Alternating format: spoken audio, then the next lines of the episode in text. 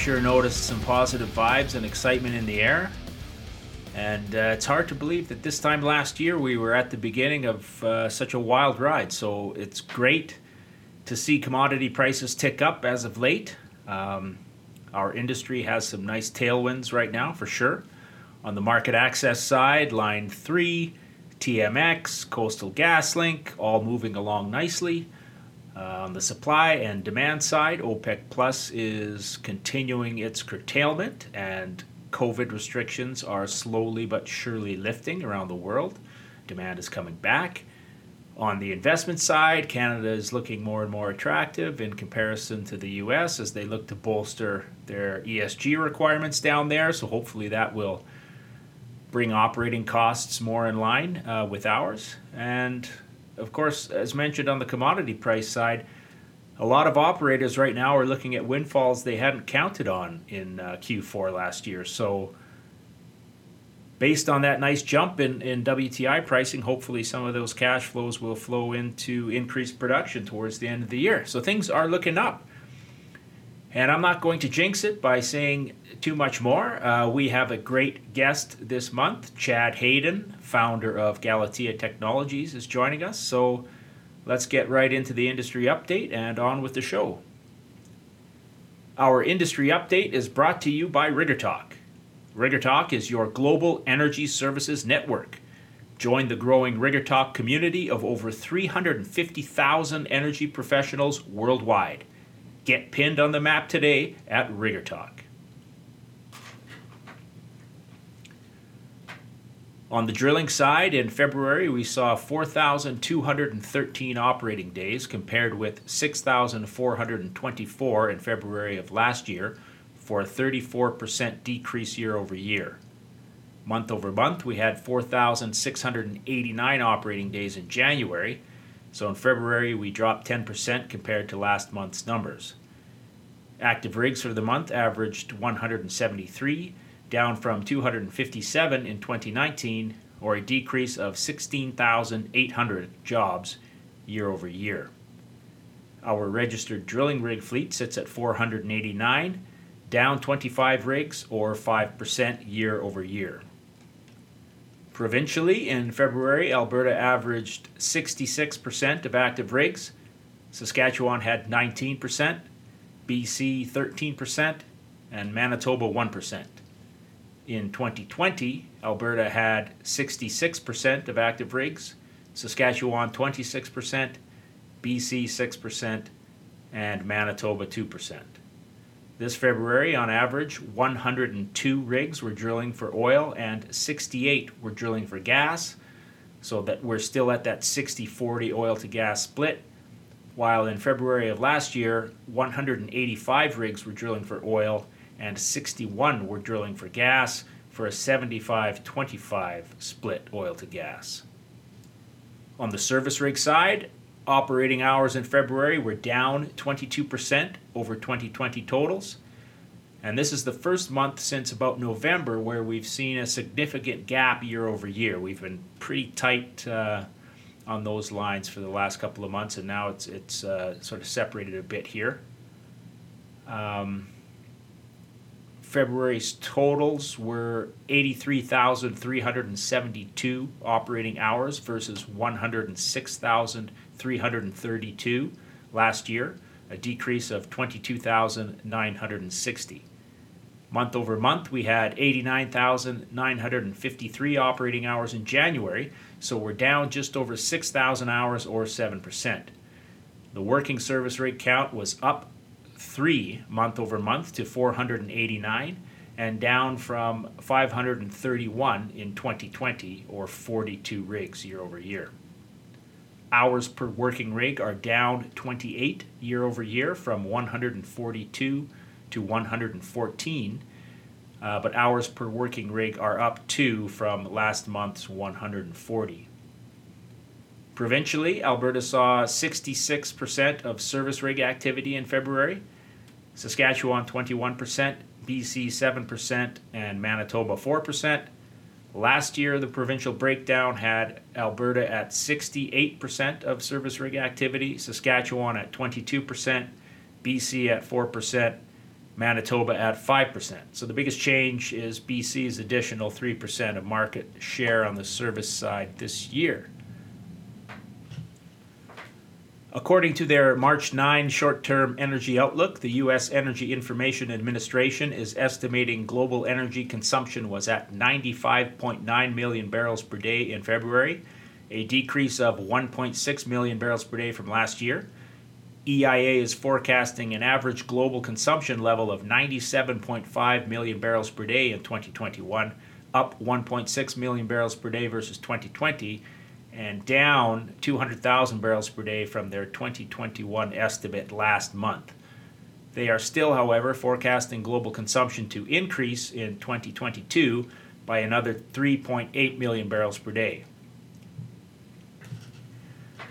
EIA is also predicting a more balanced market for this year and next than some of the oil bulls out there, uh, but they've added the caveat of OPEC plus production decisions.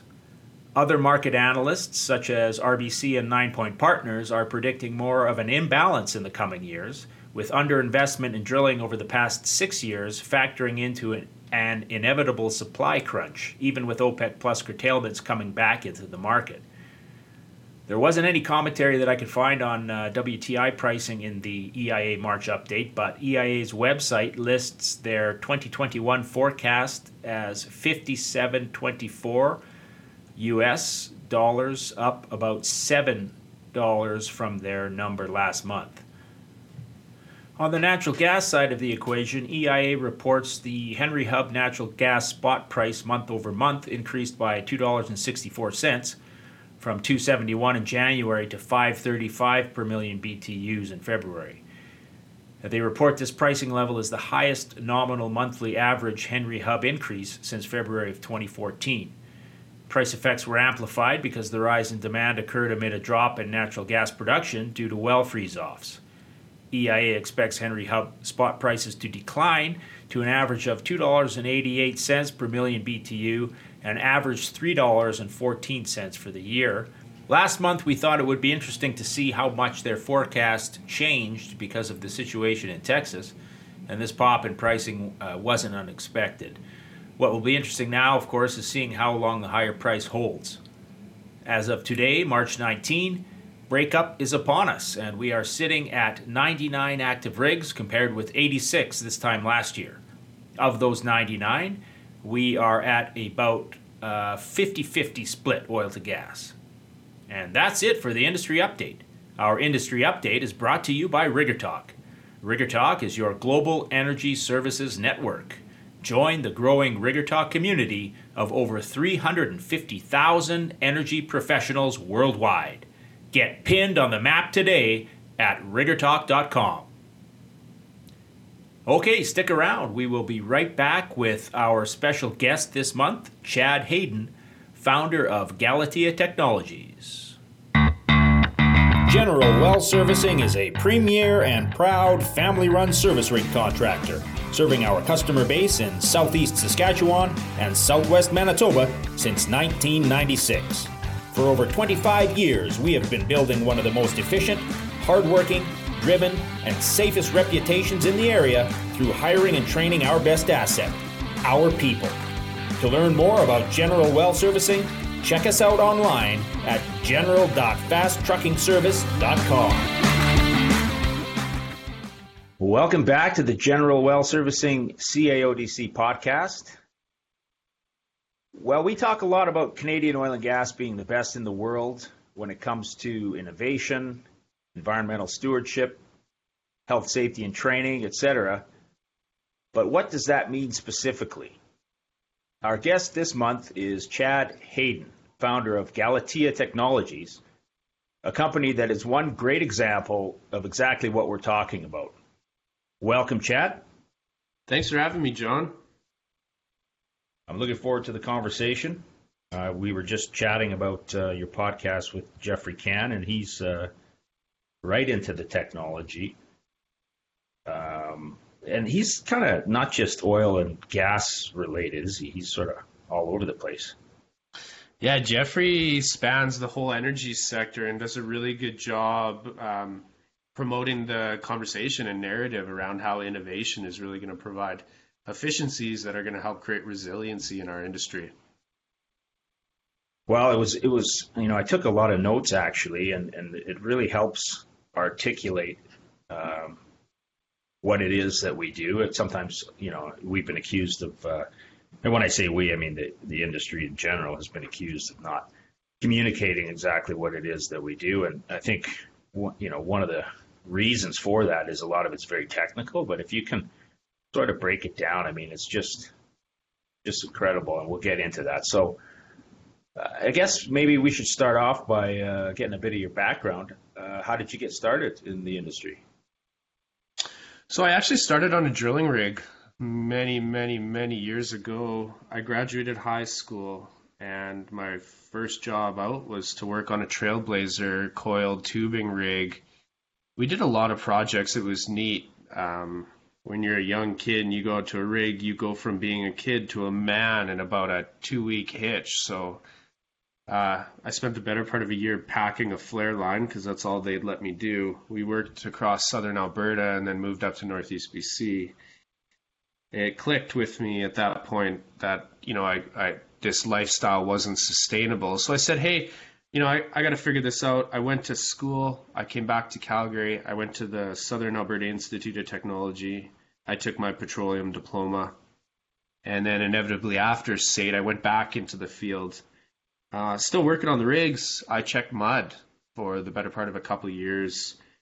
Um, that took me across North America. I checked mud from Northeast BC all the way down into the Gulf of Mexico. I worked on a jackup rig for a year, but it was cool. I got to work in different jurisdictions from Colorado to Texas to Pennsylvania.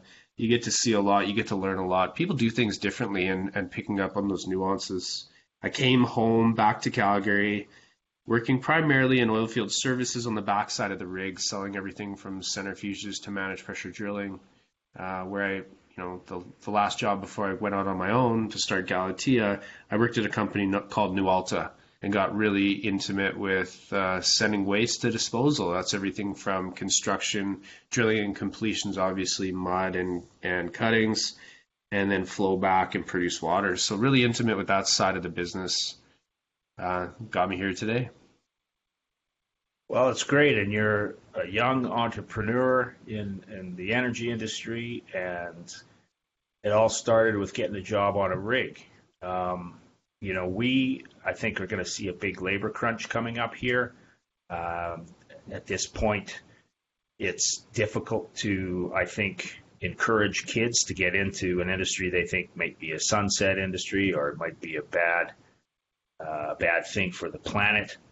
Uh, so I, I, think that it's great, you know, to hear your story because I've always told people that had I known about the opportunity on the drilling rigs when I was in university, um, I probably, well, I don't know, I wasn't very smart back then, so maybe I wouldn't have taken it, but I think it would have been a good idea because you could make really good money in a short period of time um, and and learn a really important technical skill. And and uh, so I'm really hoping that as time goes on here, kids are are going to get interested. And I think stories like yours are very important in showing them that there are multiple pathways um, in this industry and in other industries that can actually start on a drilling rig. And when you're working on a drilling rig, uh, you're getting paid well. And that, I mean, even if you're just using it in the summers to sort of, you know, uh, take care of your student loans, it's a good option. So. Working on a drilling rig is like a family. The thing I really appreciated about it is they let you fail. They keep you close enough to make sure you're not going to get hurt, but they let you make mistakes. They send you for a bucket of steam. They send you for all these these funny jokes, but they, they do that intentionally because you're a family. You're you're part of that team. You're part of that crew, and they look after you. So it was really cool as as my first job out of high school to get that camaraderie, to get to get really intimate with a bunch of rig hands and they let you fail they let you make mistakes they let you learn real hard lessons you know we did a project in northeast bc for conoco at the time where the sun didn't even go over the horizon you know I, I remember waiting at the plane on crew change and my crew change didn't show up so the company man looked at me uh, the the tool push looked at me and said, "Chad, you're staying." Uh, you know, my third hitch, I think I stayed up there for five weeks to cover, you know, my week off and then my two week hitch. So you learn a lot of tough lessons, and it's been instrumental in my career trajectory. You know, it's it's part of the reason why I work so hard and I dive in so deep and really try to get intimate with what's going on. So I owe it, you know, I owe it to my dirty coveralls and my roughneck days. Well, there's, you know, nothing more valuable than a work ethic, that's for sure. Uh, so you mentioned a lot of other jurisdictions. Um, you know, how do how does Canada compare with respect to operating procedures and, and ESG as you sort of move out of the country and, and get some experience in other areas? Well, Canada has a really established and well-funded industry. I've never worked in a jurisdiction where we've that has more people and knowledge working on this this industry, and the industry spans from from everything from D&C to production to environmental remediation, REMRAC. It creates this this industry that leads in regulations. Some of the regulations when I worked in Texas compared to Canada were much different. There were a lot of nuances. Um, and the cool part about working in these jurisdictions is you can understand that and apply some of those learnings and some of that understanding. You can see the contrast and you can bring that back to the Canadian market. We've got a lot of hands in Canada that have worked all over the world. And that seeds our industry, that seeds some of our really cool things that we've done in other jurisdictions. And that also brings some some cool ideas and cool regulations from, from other jurisdictions back to Canada. I think we're lucky to have um, the Alberta Energy Regulator that actually enforces laws. You know, at Galatea, we're developing a technology to help producers manage compliance. The regulator has been very supportive in answering questions and providing clear and concise direction. It's not wishy washy. We get answers, and those answers help us develop software which helps um, our clients manage that compliance. So I think we're lucky to to live in a, a jurisdiction in Canada where producers are held accountable both by investors and regulators.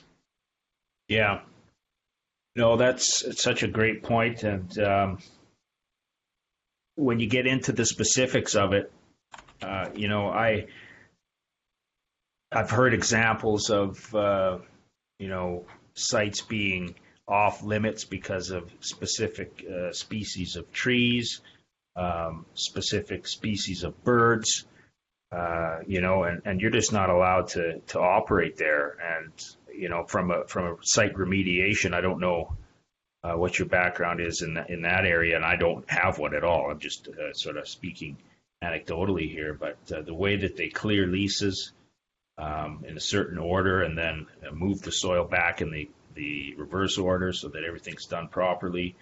Um, you know, it's ins- inspected, uh, cleaned up, um, you know, and, and some of the site reclamation that's been done up in the oil sands, it, it's just it's remarkable.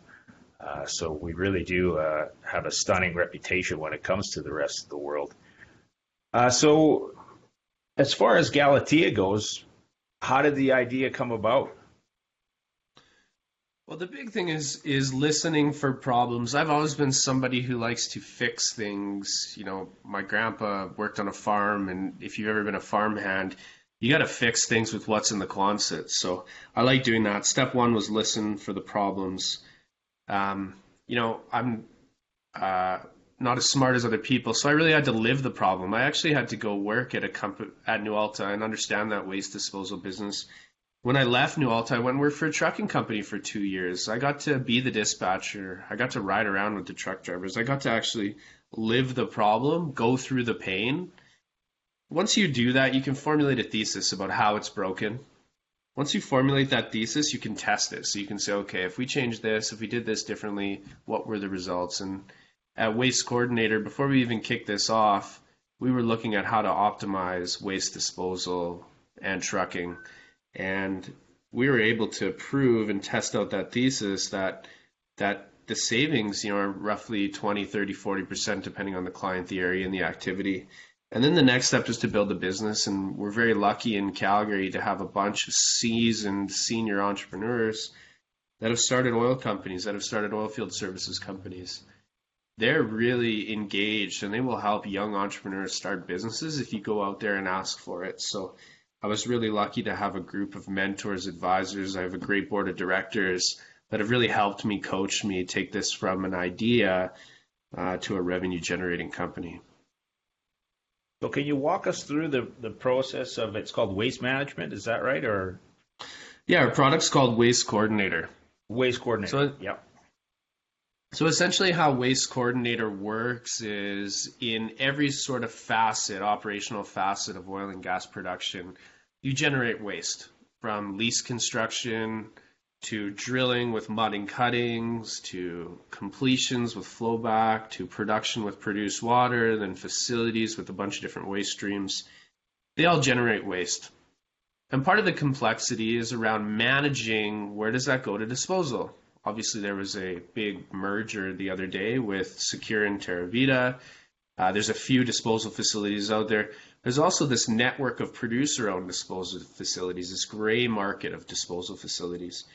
So we bring transparency to that decision making process. We give the operators insights into estimated trucking costs, disposal costs, wait time costs, you know, we even calculate GHG emissions on every load so operators have the transparency to see that total cost of disposal.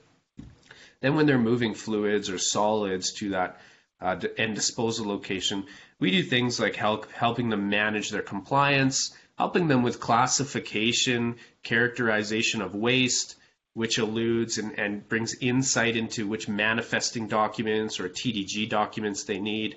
We help them gather the truck tickets, uh, in a digital format. And then we have an estimate on what that load should be. We get the actual tickets and we can help them start to automate approvals.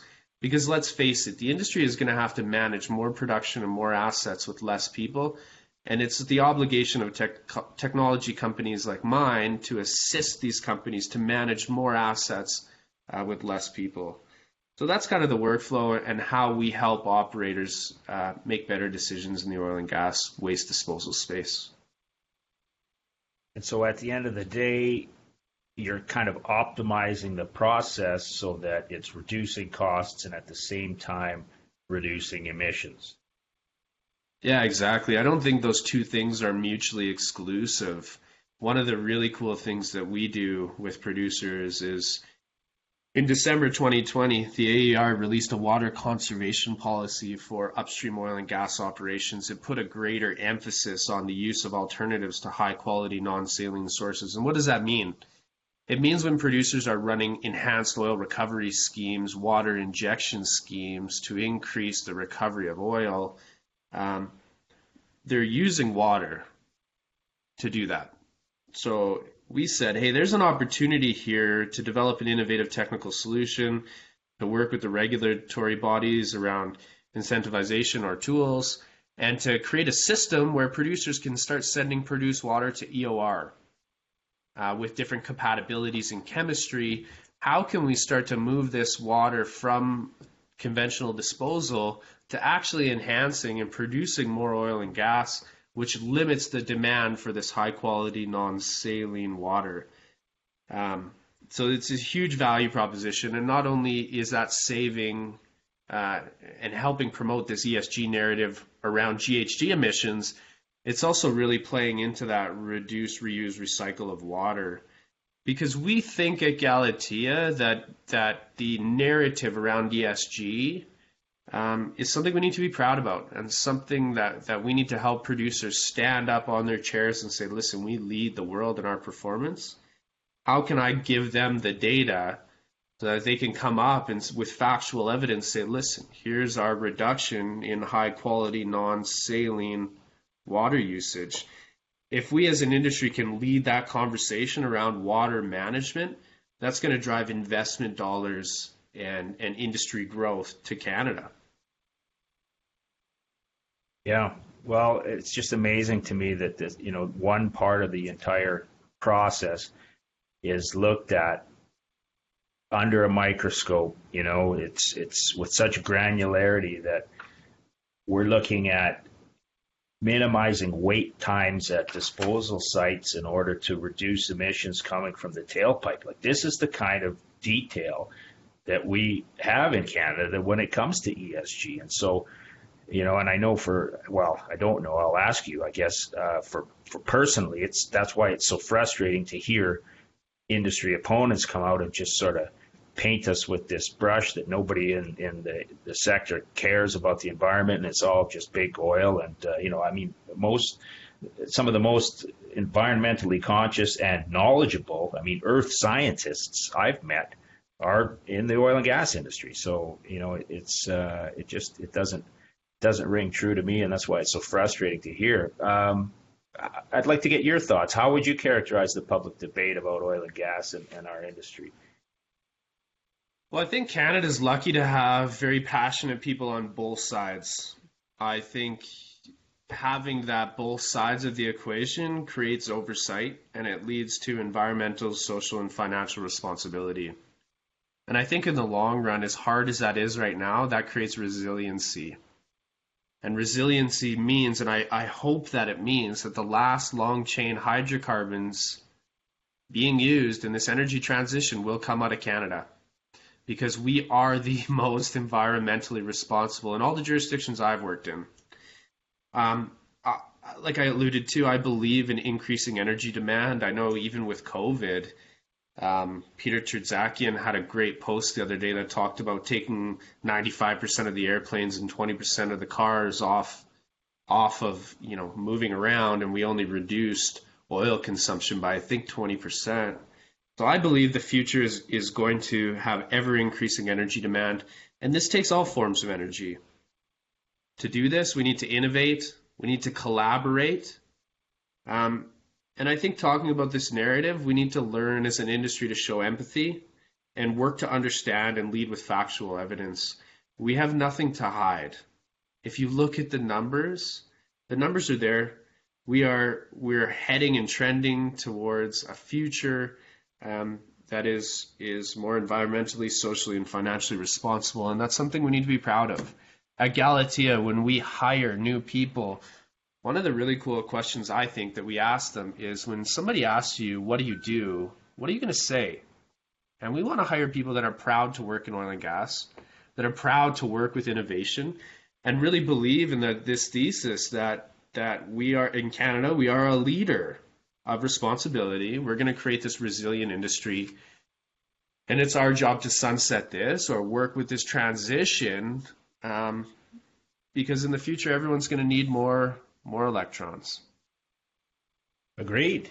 Um, and, and such a great point you make. I find that there are so many contradictions in the debate. And I think one of the big ones for me is this whole divestment movement out of Canadian oil and gas. And as you mentioned, when you dig into it from an environmental perspective, if that's truly your goal is to do better for the environment, then all of your money would be spent in Canadian oil and gas because we're actually doing that work. So if, if you're truly using ESG standards as a benchmark, you wouldn't be divesting from Canada. In fact, you would be investing in Canada. So it's uh, it's confusing and it's frustrating for sure. Well, in oil uh, so and gas production, oil and gas production is hard. You know, we don't realize it, but there are trucking companies out there right now that work seven days a week, 24 hours a day. They don't get vacations. It's constant, nonstop. Those are the people that I appreciate so much because we don't hear from them. We don't hear about that. People don't realize it. It's so easy to to um, object things, but they don't realize how hard we work to make sure that that you have clean drinking water, to make to make sure that you have energy to heat your house, to make sure that you've got electrons to plug in your cell phone. Um, you know, we really owe it all to the field guys and girls that are out there in the field working 24 7, 365, sacrificing um, this lifestyle that I take for granted. Um, it's it's something that I think you know we need to tell a better story, and we need to be proud of the industry that we work in and the service that we provide to society. Well, you're helping us tell a better story today, so we appreciate your time. What's next for Galatea? What what are you guys working on right now? Yeah, we really like prediction. We really like trying to under, take data to see around corners and see the future. So some of the cool things we're working on that we see and the pains that we live is in the disposal market, things can get really busy really fast. We had road bans go in um, up around Gordondale last yesterday, so that creates this pain. How can we start to predict these things? How can we start to predict when people are going to frack wells? How much volume is going to come onto the market? Where's the differentiation in supply and demand? If we can start to predict those things, we can help producers better manage field inventories for example, if a couple companies are going to frack some wells, you can drain your production tank so you'll have less water to send to disposal during those times that we predict there's going to be these big wait times. So we're we're really working on prediction and how can we provide insights that people just can't see without some cool technology uh, to operators so they can better manage their business, reduce their opex, increase their revenue by marketing excess uh, disposal capacity to other producers and then support it with data to to tell their ESG and support their ESG narrative. Well, it sounds like some amazing stuff. Where can our listeners uh, learn more information? Yeah, LinkedIn's the best place to get get uh, a hold of us. Our website's galateatech.com, and I'm I'm really all about supporting this narrative. So I'd love to have any conversation about how we can come up with some strategy or campaign um, to really promote Canada as as the leader in environmental, social, financial responsibility. So please reach out. I'd love to connect uh, with any of the listeners out there that want to get behind this cause. All right, Chad Hayden, founder of Galatea Technologies. Thank you very much for joining us. John, that was fun. Thanks for having me. I appreciate it. That's it for another edition of the General Well Servicing CAODC podcast. We end this episode on a sad note. The CAODC family lost one of its long standing members last month. Mr. Keith Krausert passed away, and we want to express our condolences to his family and friends and take a moment of silence.